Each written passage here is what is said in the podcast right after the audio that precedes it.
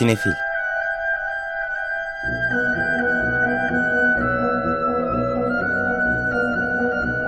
Hazırlayan ve sunanlar Melis Behlil ve Yeşim Burul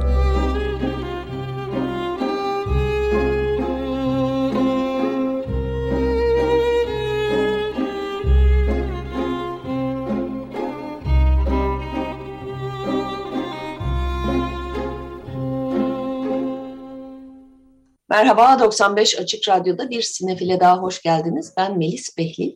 Ben Yeşim Burul. Bu hafta e, yeni vizyonlu, bol haberli, İstanbul Festivalli, Oscar'lı bir programla karşınızdayız. Evet, e, bu pazar günü verilecek Oscar'lar. Çok az bir vakit kaldı. Yani artık bizde sabaha karşı tabii. Gece yarısı geçtikten sonra oluyor ama Oscar'larla birlikte sanki böyle şey gibi bir sinematik yıl daha kendini tamamlıyor. Bir devri daim hissi geliyor bana. Evet yani böyle Haziran'da okullar bittiğinde nasıl okul yılı bitti hissi gelirse bunda da böyle bir sinema yılı bitti şeyi oluyor. Ee, Bu sene aynı tarihte bir de siyah ödülleri de verilecek. Ee, o akşam e, 27'si akşamı. Daha önce galiba bir kere daha denk gelmişti böyle Oscar'larla aynı güne. Bu sene de öyle oldu. Evet, önümüzdeki hafta artık hem verilmiş olan Oscar'ları hem verilmiş olan siyah ödüllerini değerlendireceğiz. Ee, bir yandan da tabii vizyon devam ediyor. Bu hafta da e, farklı filmler var. Toplamda 6 yeni film var e, vizyona giren ve bunların arasından öne çıkan Kenneth Branagh'ın son filmi ikimizin de izleyebilmiş olduğu aynı zamanda Belfast var. Evet, Belfast'ın e, çok sayıda e, ödülü, adaylığı da var Oscar'larda dahil olmak üzere. E, Kenneth Branagh çocukluk anılarından ilhamla e, yazdığı ve çektiği bir film. Öyle diyor otobiyografik yerine. Inspired kelimesini tercih ediyorum diyor. Çünkü her şey birebir benim başıma gelen şeyler değil ama çocukluğumdan kalanları, o yaşadıklarımın hislerinin e, yarattığı bir sürü şey gerçek ama bir sürü şey de e, tanık olduğum şeylerden de oluşuyor diye. Branagh aslında personasını Jude Hill adlı e, genç bir oyuncu canlandırıyor. Çok başarılı bir şekilde. Ona başrollerde Catriona Balfe, Jamie Dornan, Judi Dench ve Kieran Hines eşlik ediyorlar. Judi Dench ve Kieran Hines buradaki rolleriyle Oscar'larda yardımcı kadın oyuncu ve yardımcı erkek oyuncu adayları. Aynı zamanda film en iyi film, en iyi yönetmen, en iyi orijinal senaryo, ses ve şarkı dallarında da adaylık aldı Oscar'larda. BAFTA'larda en iyi Britanya filmi, Altın Küreler'de de en iyi senaryo ödülünü kazandı. Premierini Telluride'de ardından da Toronto'da yapmıştı iddialı festivallerde e, genel olarak da sevildi. Biz de ikimiz de e, sevdik filmi. Bir yandan kendi çocukluğu, bir yandan bütün o dönemin e, Kuzey İrlanda'daki o troubles, o meselelerin tam patladığı dönem. Tam da işte aile e, karar vermeye çalışıyor. İki çocukla e, Belfast'ın göbeğinde kavgaların koptuğu, e, polislerin, askerlerin e, nöbet tuttuğu bir ortamda mı yaşayacağız yoksa tası tarağı toplayıp buradan gidecek miyiz ve tamamen hayatımızı değiştirecek miyiz diye. Haliyle Kenneth Branagh'ın hayatından biliyoruz ne olduğunu. E, sonunda e, İngiltere'de büyüyor Branagh ama e, oradaki o çocukluğuna hem bir özlem var hem biraz günümüzden de dönüp bakma var. Hem filmin çoğu siyah beyaz ama renkli kullanımlar da var. Böyle bir büyüme hikayesi var işin içinde. Onun içinde popüler kültür ve sinemaya, tiyatroya, televizyona o zamandan duyulan bir e, aşk var. Ee, ve Jude Hill de oradaki o 9 yaşındaki e, Branagh'ı e, çok çok iyi canlandırıyor hakikaten. Yani Brana son senelerde özellikle bu e, Agatha Christie uyarlamaları işte ondan önce zaten Shakespeare'ler şunlar bunlar hep daha büyük ve büyük bütçeli filmler yapıyordu. Böyle gösterişli e, film yani süper kahraman filmi de yaptı arada. Thor'u çevirdi. Hani her şey bir büyük ölçütlerde. Bu çok daha minik, bütçesi de daha minik, bir, bir ufak aile hakkında. Ama bence e, sinemacı olarak aslında e, yeteneğini daha çok gösterebildiği bir film olmuş. Bir rahatsız eden şeyi söyleyeyim ben, belki ailesini idealize etmesiyle de alakası var. Catriona Balfe ve Jamie Dornan çok güzel insanlar. Aşırı güzel insanlar. Yani böyle Belfast'taki herhangi bir ailenin annesi babası olarak anca onları anneye babaya hayran çocuğun gözünden diye açıklayabiliyorum. Çünkü çok aşırı güzeller. Bir taraftan öyle. Bence Jamie Dornan genel olarak yani ekranlarda gerçeküstü duracak derecede güzel bir insan. Catriona Balfe da yani bu arada kastın aşağı yukarı hepsinin de e, Kuzey İrlanda ile bir bağının olduğunu da anlatıyor. Yani Belfast'lı bir kısmı şahsen. Jamie Dornan hani bir, bir cadde ötede büyümüş. Kieran Hines 750 metre uzakta hani hakikaten ve tam o Troubles e, döneminde bütün bunları yaşamış. Catriona Balfe aynı şekilde bir sınır e, e, kentinde büyümüş. Judy Dench'in çocukluğunda onları ziyarete gelen bir amcasıyla yengesi varmış ve o ağır Belfast aksanıyla ve e, çoğu zaman ses egzersizleri yaparken o sesleri yani onların sesini kullanırdı diyor. E, hatta bir röportajında şeyi de soruyorlar. E, Kent Branagh biz kendisinin yönettiği işlerde de oynamasına çok alışkınız. Kendisine kamera önüne koymasına. Burada yok ama yani bu kadar otobiyografik bir işte e, kendinizi niye düşünmediniz diyor. Düşündüm biraz aslında. Başta vardım diyor yani hani bir karakteri ama yeterince iyi değildi diyor. Kendi performansını yeterince beğenmeyip kendisini filmden çıkartan da de, derecede de titiz e, bir isim. Yani Brana zaten aslında genel olarak reputasyonu böyle çok iyi geçinilen, anlaşılan e, hani bir insan değil. Yani böyle uzaktan da hafif böyle biraz ukala ve kibirli bir hali de var e, muhtemelen yıllar içerisinde bunu da e, kazanacak çok şey de yapmış olabilir. E, ama zaten hani yetiştiği o ekole bakacak olursak o tiyatro kulüplerinden, e, sahnelerden aslında gelme bir taraftan oyuncu olarak ve sonra sinemaya da çok kafa yormuş biri. Ama zannediyorum artık kariyerinde geldiği noktada e, kendiyle daha dalga geçebilen, daha farklı şeyler yapabilen, kendine birazcık daha e, bakabilecek bir noktaya gelmiş. E, Belfast'la ilgili verdiği röportajları okurken ve dinlerken, e, bazılarını da izlerken o samimiyeti bana çok geçti o duygu. Yani bu hikayeyi anlatmayı çok istiyor, bu hikayeyi çok seviyor. O dönemi hatırlamak ona iyi gelmiş. Belki de iyileştirici bir şey. Çünkü çok zor ve travmatik bir şey. Ee, çocukluğunda ve mutlu olduğun bir yerden ayrılmak, ayrılmak zorunda kalmak. Ee, şey de yani İngiltere'ye gittiğinde de aslında kendisi için bunun ne kadar zor olduğunu, kimsenin bunu düşünmediğini e, de söylüyor. E, dolayısıyla Belfast senenin bence en iyi filmlerinden biri. E, çok iyi yönetilmiş. E, Melis'in dediği gibi farklı sanat biçimlerinden de nasıl etkilendiğini çok yaratıcı bir biçimde filmin içerisinde ortaya koyuyor. Filmin ses tasarımı da o yüzden çok çok iyi. E, bu haftaki ve bu seneki tavsiyelerimizden Belfast. Evet, şeyi de söyleyelim. Bu son senelerde giderek arttı zaten bu e, otobiyografik ya da işte çocukluğundan ilhamla film yapma. E, Roma'yı e, tabii ki e, bir öncülerden biri olarak kabul ediyoruz. Bu sene bir de The Hand of God vardı. Sorrentino'nun kendi gençliğini anlattığı. E, daha da artabilir bu pandemiyle biraz içe dönen yönetmenler hani kendi hikayelerine kafa yormaya başladı ki Kenneth Branagh'da biraz öyle bir durum olmuş. Pandeminin hemen başında hızlı bir şekilde senaryoyu yazıp sonra da pandemi esnasında çekmişler ve e, benim dinlediğim röportajlarda da özellikle şeyi söylüyordu e, çok dikkat ettik. Judy Dench'in başına bir şey gelirse ben ne yaparım bir hani bir efsaneyi e, riske atmak e, söz konusuydu diye. Filmin müzikleri de Van Morrison'dan, o da tabii ki oralı ve e, Van Morrison'ın hem eski şarkıları kullanılıyor hem de yeni film için yaptığı bir şarkı da Oscar'larda aday. Belfast övmelere doyamadık Ama bu hafta bahsetmek istediğimiz birkaç film daha var. Ee, hani Belfast ayrı bir klasmanda duruyor ama bir de böyle e, suçlu zevklerimiz dediğimiz böyle eğlencelik e, filmlerden biri daha var. Hem de bayağı böyle bir sürü starla, yıldız isimle geliyor. Evet, Kayıp Şehir, The Lost City, e, Adam ve Aaron Nee yönetmişler. Başrollerde Sandra Bullock, Channing Tatum, Daniel Radcliffe ve Brad Pitt var. Ee, Daniel Radcliffe de kötü adam.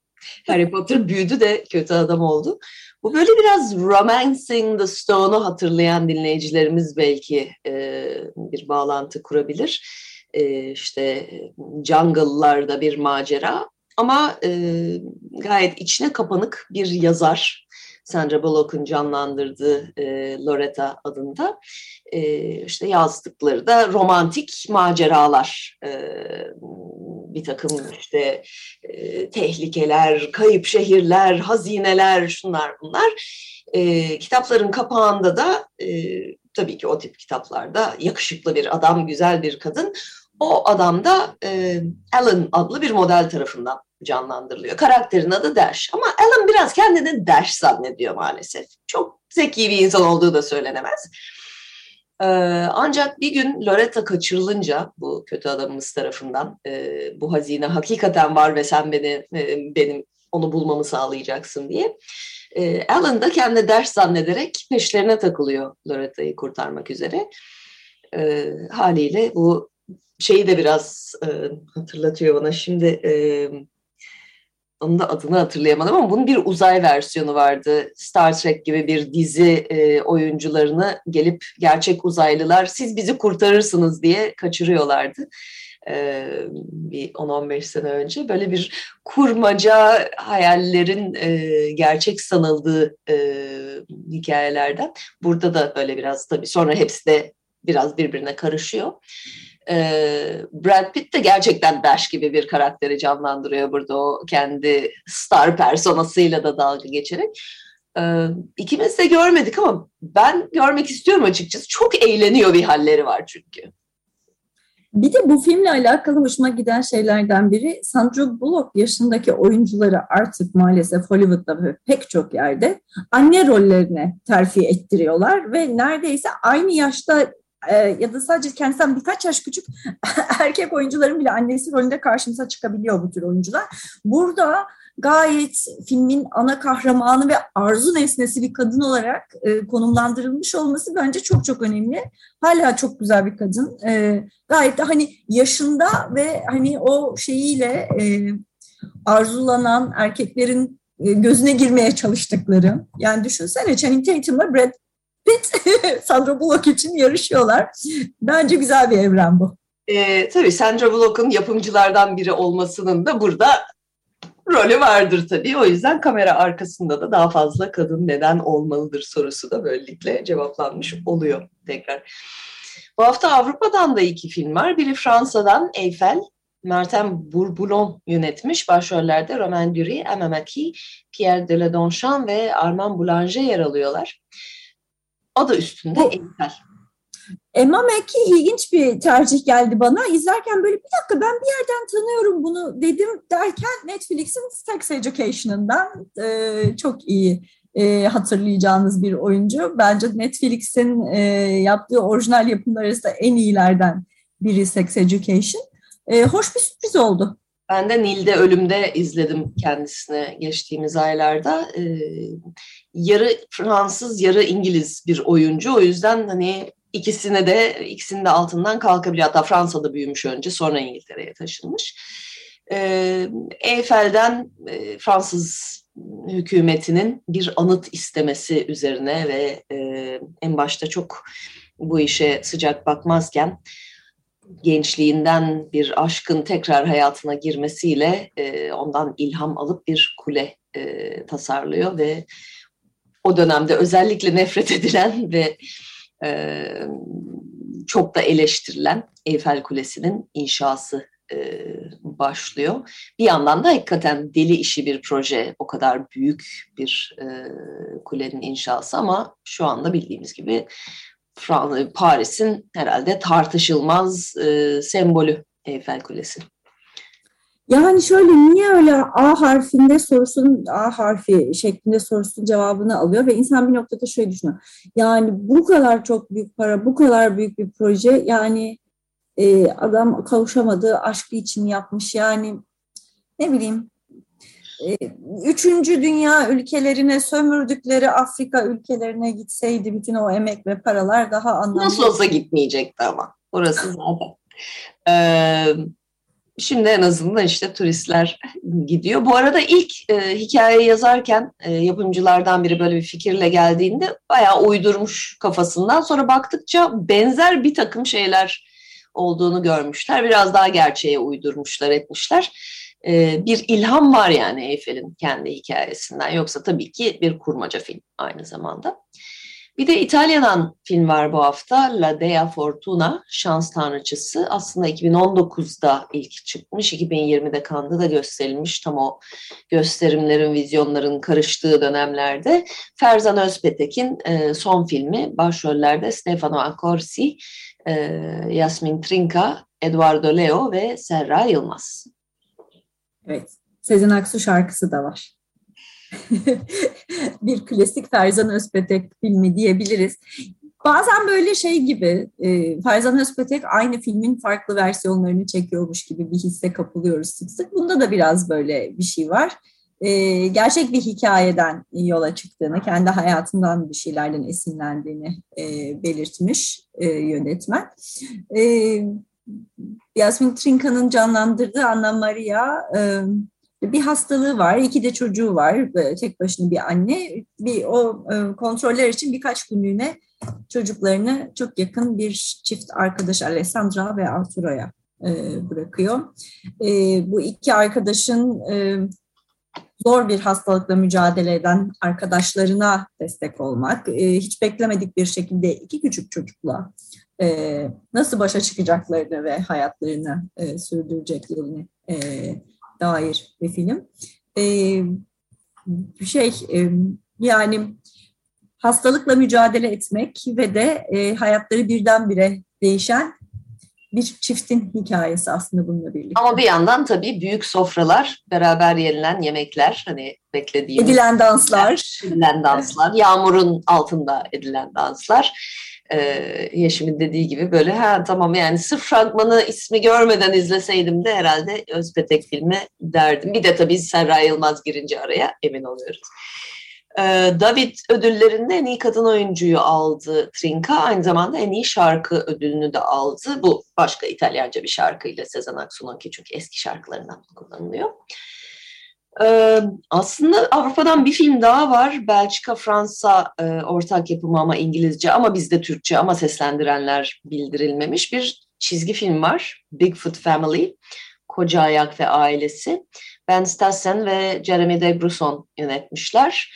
Ee, 2017'deki Koca Ayak daha doğrusu Koca Ayak'ın oğlu filminin devamı. Bu mitik karakter Koca Ayağın artık büyük bir yani büyük demeyelim bir ailesi var, oğlu var ee, ve e, bu ününü e, bir önceki filmde e, dünyaca tanınmıştı. O ününü çevreyi korumak üzere e, kullanmak istiyor ve bir petrol şirketinin çeşitli yalanlarla e, bir vadiyi kirletmek üzere olduğunu fark edince bunu engellemek üzere yola koyuluyor e, ailede peşine takılıyorlar. E, Ansi'de premierini yapmıştı geçen sene en büyük film, e, animasyon film festivalinde. E, daha küçük dinleyicilerimize bu hafta Koca Ayak ve Ailesi önerebiliyoruz.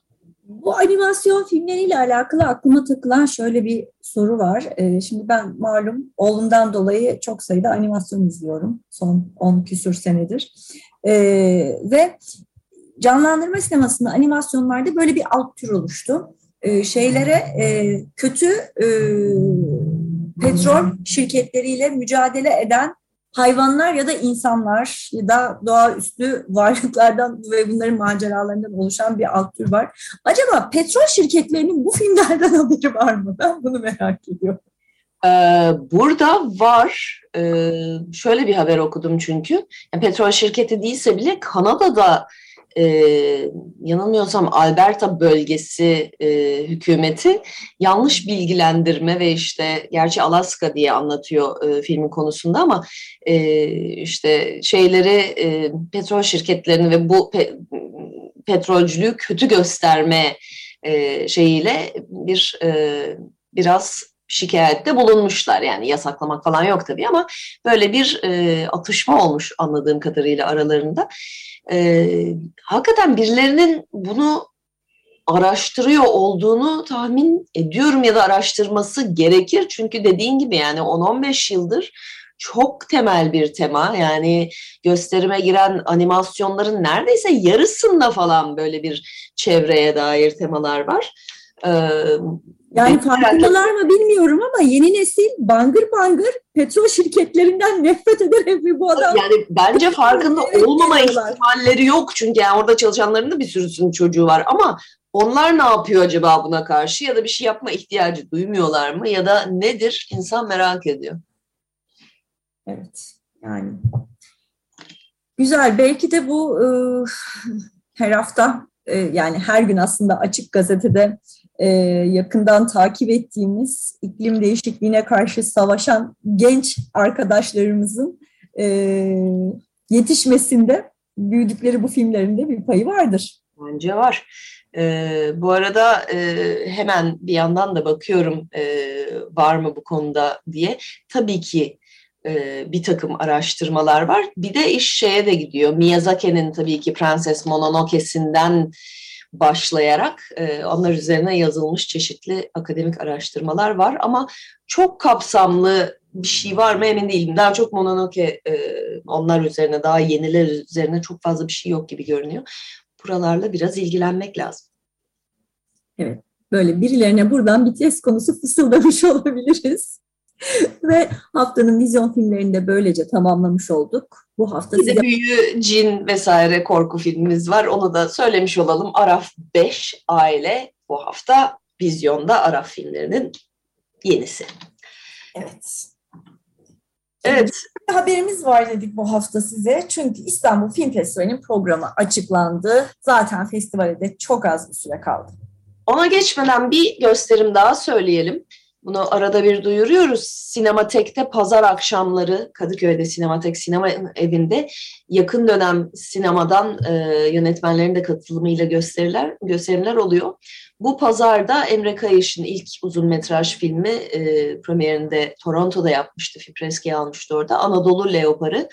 Bu pazar akşamı 27 Mart e, saat 6.30'da Sinematek Sinema Evi'nde gösteriliyor. Ardından Yönetmen Kıvanç Sezer'in moderatörlüğünde yönetmen Emre Kayış ve oyuncular Uğur Polat ve İpek Türktan'la bir söyleşi gerçekleştirilecek. Burada moderatörlüğü yönetmenlerin yapması da çok hoş oluyor. Aynı kuşaktan e, bir sürü sinemacı böylelikle sinematek çevresinde bir araya gel gelmiş oluyorlar. Evet, gerçek bir sinematekte böyle bir şey olmalı zaten. Evet, Gelelim 41. İstanbul Film Festivali'nin programına. Bu yıl 8 ve 19 Nisan tarihleri arasında İstanbul'da sinema severlerle buluşacaklar. Bu yılki hashtagleri 41 yıllık bir rüya. Evet, geçen gün e, basın toplantısında festival yöneticisi Kerem Ayan şeyi de söyledi. 41 kere maşallahı da düşündük ama yapmadık diye hakikaten yakışırmış bence. E, sinematek demişken yani tabii ki festivalin eski yıllarında bir sinematek gibi işlemesi e, işlevi var. Artı bu sene yeni salonlardan biri de sinematek, daha doğrusu yeni salon orası. Onun dışında bildiğimiz e, Atlas ve Beyoğlu. Beyoğlu'nda Cities'de iki salon ve Kadıköy'de Kadıköy Sineması bu sene ek olarak Sinematek'in salonu da kullanılıyor. Evet, e, bu sene verilecek sinema e, onur ödüllerini de daha önce söylemiştik. E, Meral Çetinkaya ile Gülsen Tuncer e, alacaklar. Ödülleri 7 Nisan gecesi açılış töreninde kendilerine takdim edilecek. Evet, bölümlere gelelim hemen. E, Türkiye sineması e, 4 üç farklı yarışma e, barındırıyor. Başka yarışmalar da var bu arada. E, ulusal yarışma ana e, bölüm diyelim. Ulusal belgesel yarışması ve ulusal kısa film yarışması. Bir de bunların arasında ilk film ödülü de e, veriliyor e, her sene. E, ulusal yarışmada e, ilginç filmler var. Yani bir kısmı başka festivallerde gösterildi. Hatta ödüller bol bol aldı. Mesela Marina Ergorbach'ın Klondike adlı filmi Sundance'te başladı yolculuğuna. O burada yarışmada. E, ama çoğu da aslında e, çok da gezmeyen yeni filmler, premierler. E, beş tane ilk film var. Ve e, basın toplantısında da e, Kerem Aya'nın özellikle belirttiği gibi e, şeyi söyledi. Bir filmin ulusal yarışmada yer alabilmesi için yönetmenin ya da yapımcının e, Türkiye vatandaşı olması yeterli dedi. E, o yüzden bu sene ilginç bir şekilde e, normalde pek beklemeyeceğimiz e, iki de film var yarışmada. Biri Bahman Gobadi'nin son filmi Dört Duvar. E, diğeri de Türkiye'de yaşayan e, Tarık Davud'un Yaban filmi. Evet. Evet, ben listede bir anda bulamadım o Türkiye-Fransa ortak yapımı. Ee, o yüzden böyle bir daha önceki senelerde Antalya'da bu olduğunda çok tartışılmıştı. İşte pazar e, olduğunda ya da e, güzelliğin on para etmez 2013'te işte yönetmenler buralı değil, ortak yapım şudur budur. Bakalım burada nasıl e, yaklaşacak e, sinema dünyası buna. E, tanıdık isimlerden filmler var. Ali Kemal Çınar'ın yeni filmi Geceden Önce. E, Tayfun Pirselimoğlu'nun son filmi Ker olacak. Hakkı Kurtuluş ve Melik Saraçoğlu'nun yeni filmleri Birlikte Öleceğiz e, gösterilecek. E, ama daha çok dediğimiz gibi daha yeni e, yönetmenler de var. Evet, Soner Caner'den Mukavemet, e, İffet Eren Danışman Boz'dan Turna Misalim.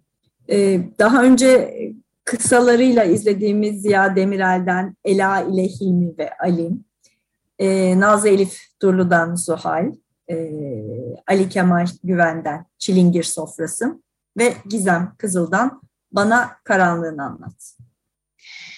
Evet merakla bekliyoruz. Ulusal belgesel yarışmasındaysa 8 film var. Ee, bu sene ben de e, jürideyim o yüzden orayı özellikle merakla bekliyorum e, festival bitinceye kadar. Hatta bitince bile pek yorum yapamayacağım ama neler olduğunu söyleyebilirim. E, Coşkun Aşar'dan Kudelka Aynı Nehir'den geçmek, Mahmut Fazıl Coşkun'dan Crossroads, Ceyhan Kader Gülşen ve Zekiye Kaçak'tan Bu Ben Değilim, Hakkı Kurtuluş ve Melik Saraçoğlu'ndan Dermansız, Senem Tüzen, Adam Eisenberg ve Noah Amir Arjuman'dan Eat Your Catfish, Ceylan Özgün Özçelik'ten Cadı Üçlemesi 15 artı, Volkan Üce'den Her Şey Dahil ve Serhat Yüksekbağ'dan Yeni Bir Dünya Doğuyor. Çok yönetmenli filmler olması bir yandan çok ilginç. Bir yandan da e, kurmaca film de çeken çok yönetmen var burada. Yani sadece belgesel çalışanlar değil, Mahmut Fazıl Coşkun, Ceylan Özgün Özçelik, e, Kurtuluş ve Saraçoğlu, e, Senem Tüzen hepsinin daha önce festivallerde yarışmış uzun metraj kurmaca filmleri de var. E, o yüzden bakalım neler çıkacak karşımıza. Bir de özel gösterim olacak festival kapsamında yakın zamanda kaybettiğimiz e, belgeselci arkadaşımız Didem Şahin'in Acı ve Tatlı Bittersweet belgeseli İstanbul Film Festivali kapsamında da izleyicilerle buluşacak. Evet, kısa film yarışmasında da iki program e, gösterilecek toplamda. Bildiğim bir iki film var içinde. Gayet hoş filmler zaten bu sene bol ödül toplayanlardan. Ama Birkaç tane de beklediğim var benim. Evet, e, gayet benim de merak ettiğim Deniz Tortum, Catherine Hamilton'ın yeni e, filmleri Our Ark e, yine kısalarda var. Ali Ercivan'ın Lekesizi var. E, yani kısaları da göz ardı etmemek lazım. Çünkü aslında bir programa gitseniz yarısını görmüş oluyorsunuz. Hani böyle bir günün bir iki gösterimini ona ayırıp e, neler oluyor bitiyor kısalarda görmek güzel oluyor bazen. Bir de o kısa film seçkilerinin arkasında da çok büyük emek var. Yani bir taraftan yapılan filmlerin emeği, bir de ben de geçen sene seçici kurulda olduğum için biliyorum. Ee, yapılan filmlerin her birini tek tek izleyip bu nihai listeye e, ulaşmak da e, seçici kurul için ciddi bir e, çalışma ve emek içeriyor. Öyle düşünebilirsiniz. Böyle bir anlamda e, hepsini süzüp en iyisini köpüğünü size sunuyor festival geçtiğimiz yıl içerisinde yapılmış kısa filmler arasında. Evet, e, daha önceden duyurulmuştu aslında ama bu senenin e, heyecan verici filmlerinden biri de aslında eski bir film. E, dünden beri, bugüne Türk klasikleri bölümünde e, renove edilen, e, restore edilen bu seneki şarkı, e, bu seneki film, beklenen şarkı. şarkı. Evet, her yıl e, Beyaz Perde'de e, restore edilip e, seyircilerle buluşması çok kıymetli. E, Türkiye sinemasının hatta bazen Yeşilçam'ın e, böyle klasiklerini. E, bunu da izlemek lazım. E, Cahide Sonku'yu e, belki de en iyi kalitede izleyebileceğiz böylece. Evet, Zeki Müren'i de en genç haliyle görebileceğiz. Festivalde her zamanki bölümlerden galalar var. Bu arada yarışmayı ulusala odaklandık ama bir de uluslararası yarışma var tabii. Orada da ilginç isimler var aslında. Türkiye'den Birlikte Öleceğiz, Hakkı Kurtuluş'ta Melik Saraçoğlu'nun filmi orada da yarışıyor. Kerim Aynuz'un yeni filmi Dağların Denizcisi e, yine ulusal uluslararası yarışmada Şirin Neşat ve Şoca Azari'nin yaptıkları Rüyalar Diyarı. E, Oleg Sentsov'un son filmi Gergedan ki e, Sentsov e, Rusya tarafından e, 20 yıl hapse e, çarptırılmıştı birkaç sene önce. Sonra bir değişim şeyiyle yani bir nevi aslında rehine gibi tutuluyordu ve en sonunda bırakıldı ve e, geçtiğimiz günlerde de yine tabii Ukrayna'daki savaş üzerine bir takım beyanatlar verdi. Ee, onun da yeni filmi var uluslararası yarışmada. Ayrıca pek sevdiğimiz yönetmenlerden Peter Strickland'in son filmi Flux Gurme var ve Norveç'ten Eskilvåg'dan Masumlar e, yarışma programında yer alıyor. Tabii Gaspar Noé'yi de atlamamak lazım. Vortex'te yarışmada Noe galiba ilk kez bizim uluslararası yarışmamızda yer alıyor. Galiba gelme ihtimali de varmış. Daha haber bekleniyormuş. Öyle öğrendik. Evet, diğer klasik bölümlerden tabii galalar var ki açılış filmi de bunların arasında Rabia Kurnaz, George W. Bush'a karşı son haftalarda bahsediyoruz ondan çünkü Berlin'de ödüller topladığı bu senenin konuşulan filmlerinden biri olacak belli ki. Bütün ekipte anladığım kadarıyla açılışta bulunacak. Claire Denis'in son filmi var, Bıçağın İki Yüzü. O da festivalin sevdiği yönetmenlerden biri.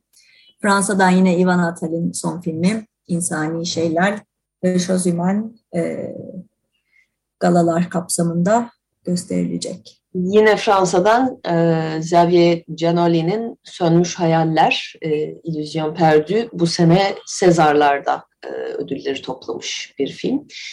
E, bir de tabii bizim heyecanla beklediğimiz Almanya'dan Cem Kaya'nın son belgeseli Aşk, Mark ve Ölüm geliyor. Evet.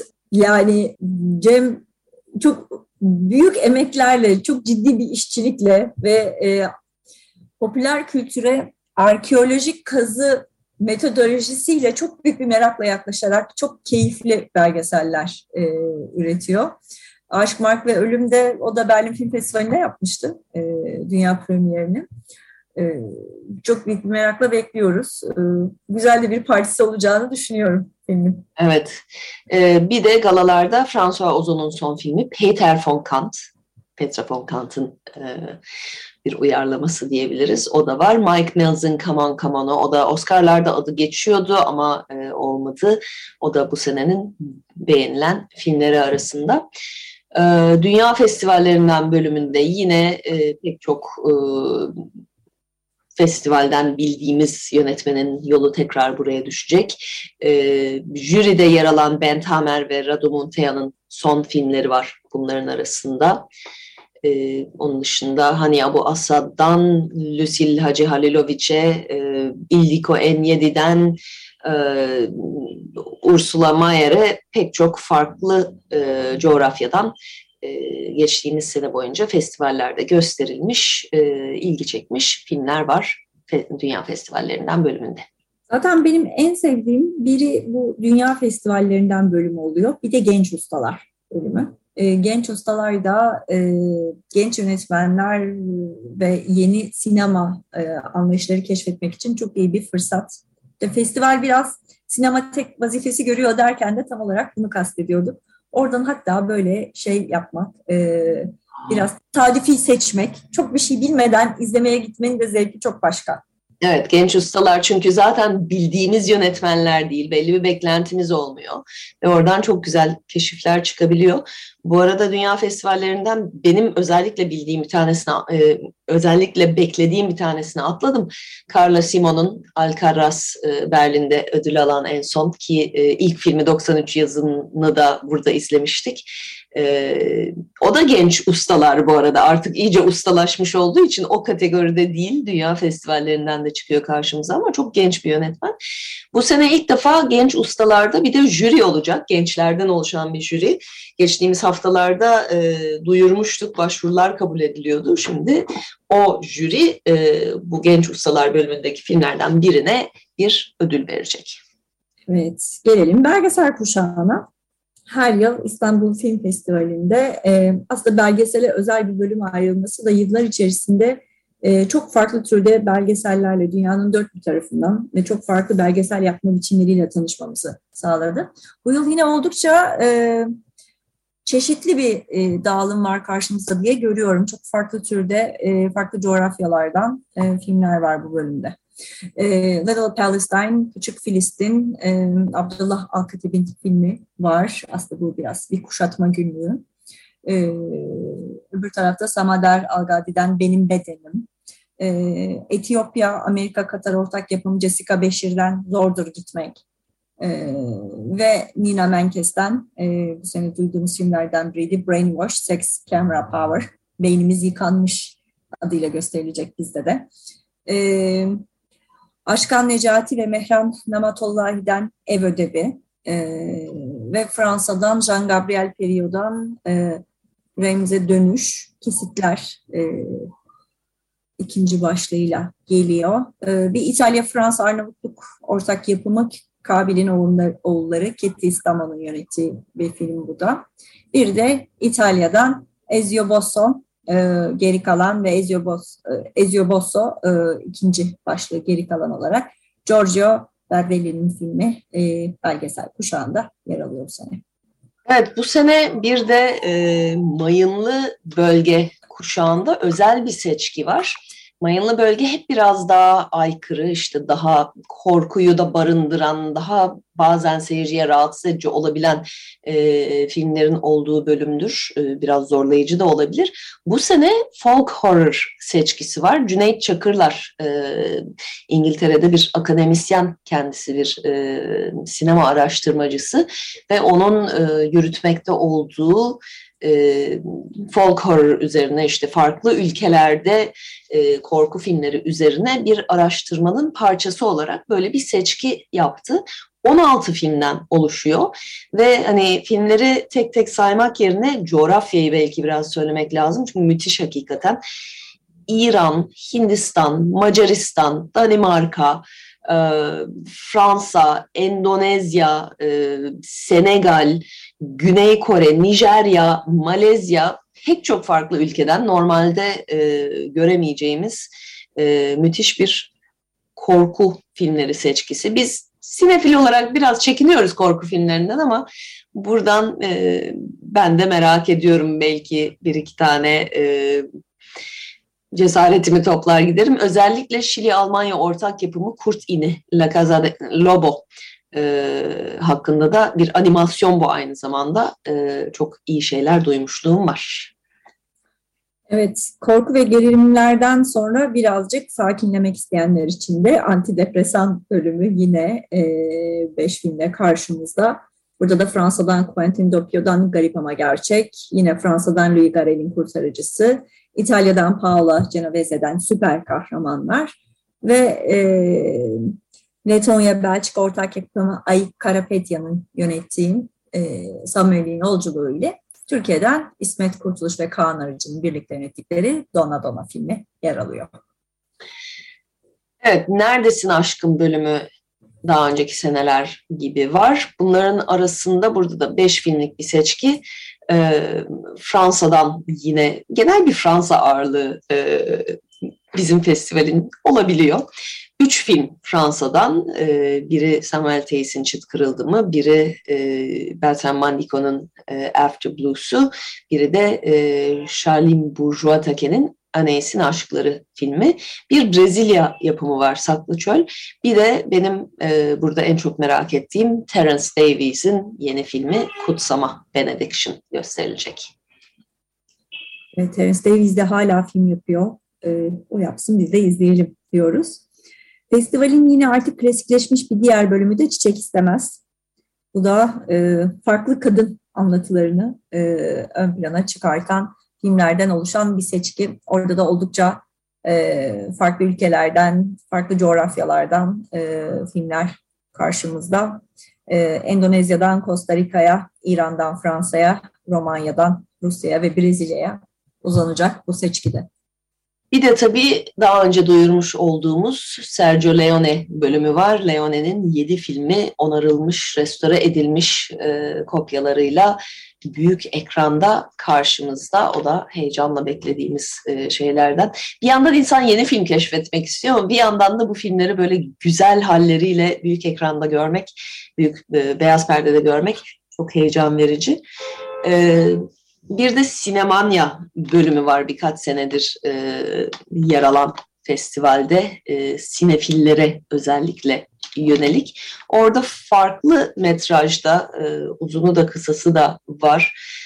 Değişik türlerde e, ve çoğu da tanınmış isimlerden işte Chan Ming-liang'dan Dario Argento'ya, e, Taviani'den e, Coppola'ya e, filmler var ki dönemleri de pek çok e, farklı dönemden. E, mesela Coppola'nın The Godfather'ı 50. senesi şerefine e, restore edilerek gösteriliyor. Arkadaşımız Seyfi Teoman'ın e, ilk adını duyurduğu kısası Apartman bu bağlamda izleyiciyle buluşuyor. Ee, orada da ilginç filmler olacak. Bir de e, bu sene çok konuşulan kısalardan Serhat Karaaslan'ın Suçluları da e, bu bölüm dahilinde gösterilecek. Evet, e, bir de yaklaşmakta olan 17. İstanbul Biyenaline adeta bir kanca atarcasına e, bir seçki var. E, bir festivalden Biennale uzanan e, tatlı olgun meyvelerle kaplı ulu bir ağaç olmak yerine üst başlığı ile e, seçilmiş beş film izleyicilerle buluşacak bu seçki kapsamında. Evet, festival çok dolu bir programla yine karşımızda. Tabii ki etkinlikler de olacak, e, masterclasslar, e, partiler. E, iki senedir bir araya yüz yüze doğru düz gelemedikten sonra hakikaten heyecanla beklenen bir festival var. Umarız her şey yolunda ve sağlıklı ilerler. E, çünkü hakikaten özledik festivali, festival gibi yaşamayı. Evet, bu hafta programımızı kapatmadan önce sizlere her yıl yaptığımız gibi geleneksel Oscar tahminlerimizle veda etmek istiyoruz. Hatta hani tahminimizde kim alır ama bizce kim almalı e, tercihlerimiz üzerinden hızlıca e, bir ana kategoriler üzerinden geçeceğiz şimdi. Son çağrılar. En iyi filmle başlayalım. E, ben hala The Power of the Dog diyorum ama Koda bir atılım yaptı. Ee, gerçekten bugüne kadar yani bugün itibariyle The Power of the Dog diyordum ama gittikçe baktığım bütün göstergelerde Koda sanki böyle bir gittikçe zorluyor. Bu hiç bu kadar aslında ortada olacağını düşünmemiştim ben. Evet. Ee, son düzlükte bir önde gidiyordu. Atak yaptı. Ama benim gönlüm kim almalı dersen The Power of the Dog'dan yana yine. Evet ben bu arada Koda'yı görmedim ama West Side Story'yi yeni gördüm. Ee, o ikisinden biri beni çok mutlu eder ki bunu söyleyeceğimi hiç beklemiyordum. West Side Story'yi hakikaten çok beğendim. Evet. Yani niye yapıyorlar ki tekrar diyordum onu itiraf edeyim. Fragmanı gördüğümde sinirlenmiştim. Biz de tabii sinefil olarak ayrıca müzikal seven bir program olduğumuz için e, orada da birazcık önyargılı olabiliriz e, müzikallere karşı. E, bir şans vermek gerektiğini düşünüyoruz. En iyi yönetmen kategorisinde ise ben yine Jane Campion'ın alacağını düşünüyorum ve e, bileğinin hakkıyla da alması gerektiğini düşünüyorum. Tamamen katılıyorum. En iyi erkek oyuncu da sanki çok net Will Smith diyoruz. Evet Will Smith alacak kesin gibi görünüyor artık. Benim gönlümde Andrew Garfield veya Benedict Cumberbatch onun çok daha yukarısındalar.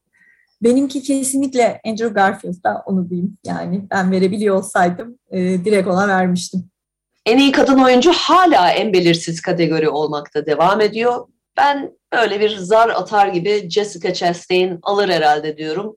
Ee, Kristen Stewart'ı görmedim. Ee, onu merak ediyorum. Hani bilemiyorum da Penelope gördüklerimden Penelope Cruz belki daha bir bana yakın. Ben Jessica Chastain'i hariç hepsini izledim ama Jessica Chastain'i alacağını düşünüyorum ben de. En son baktığımızda özellikle birlik ödüllerinde e, önde gidiyor. O yüzden ön plana çıktı. Ama e, benim gönlümde Olivia Colman yatıyor e, diyebilirim bu kategoride. Yardımcı, en iyi yardımcı erkek oyuncuda da e, Troy Kotsur garantiledi gibi e, Koda'nın e, oyuncusu. E, benim gönlüm hala Cody Smith McPhee'de ama Troy Kotsur'u görmedim onu da söyleyeyim. Evet, Troy Kotsur e, alacak ve böylece de ilk e, sağır dilsiz oyuncu olacak. E, Marley Matlin almıştı, erkek oyuncu olacak. En iyi erkek oyuncu olarak dedim. Yardımcı erkek oyuncu. Evet, ee, erkek oyuncu da daha önce galiba yok değil mi?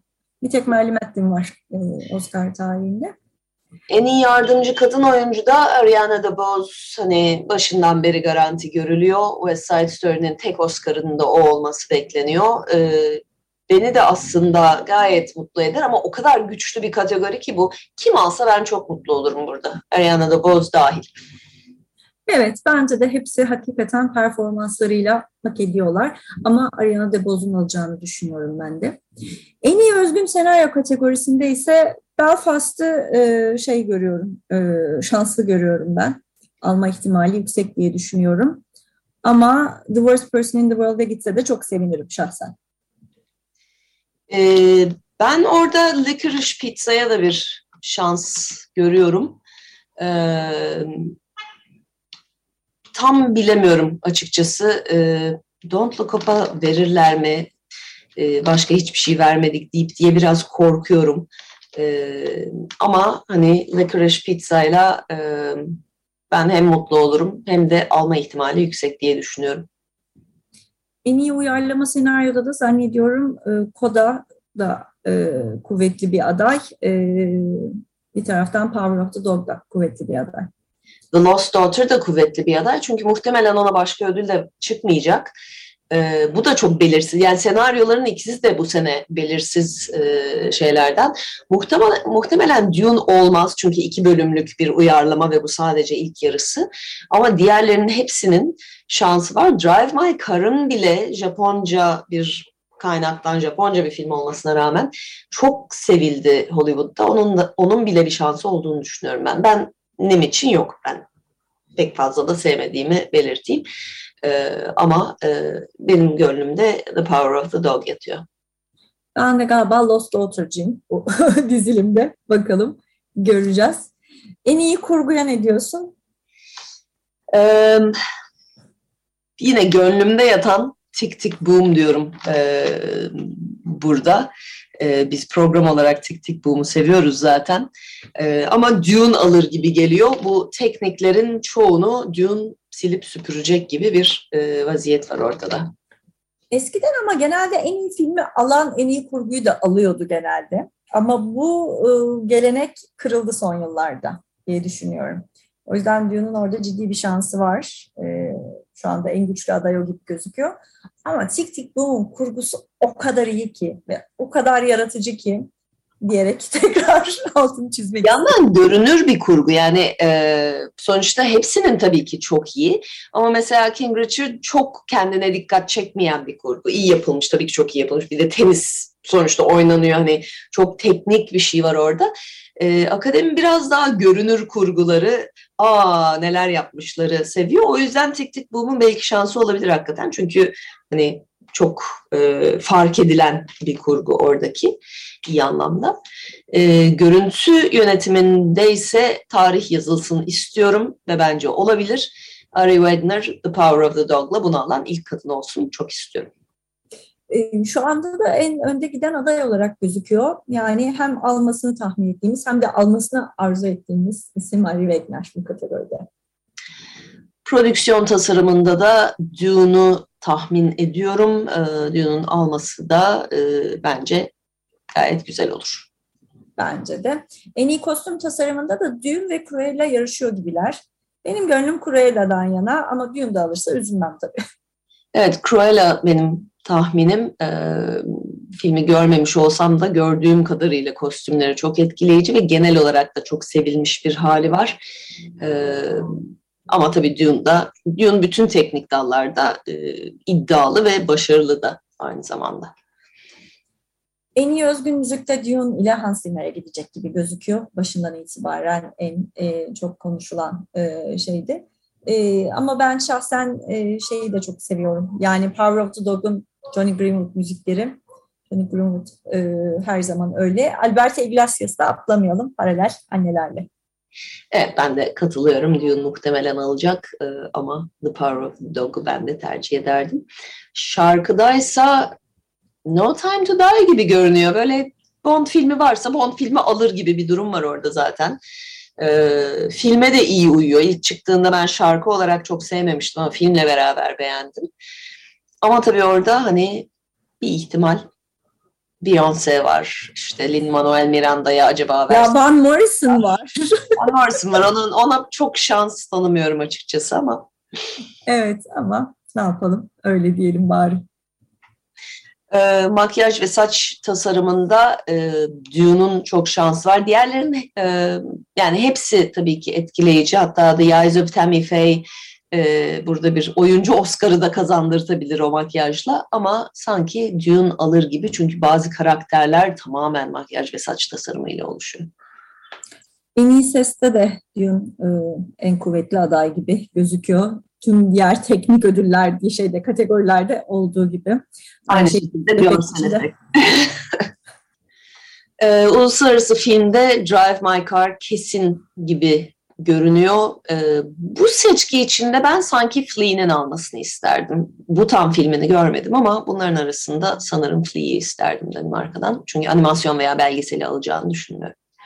Ben de The Worst Person in the World'ı isterdim şahsen. Gerçekten. E, yani burada aday olması bile bence önemli bir şey bir taraftan ama e, olsa çok güzel olurdu. Animasyonda az gördüm ben. Sadece iki tanesini gördüm. O yüzden pek yorum yapamayacağım ama gördüklerim yani tahmin söyleyebilirim tabii. Çünkü görmekle alakası yok onun. Ee, takip önemli. Encanto veya Mitchells vs. The Machines arasında gidip geliyor. Ve son dakikaya kadar da gidip geliyor. Orası biraz açık.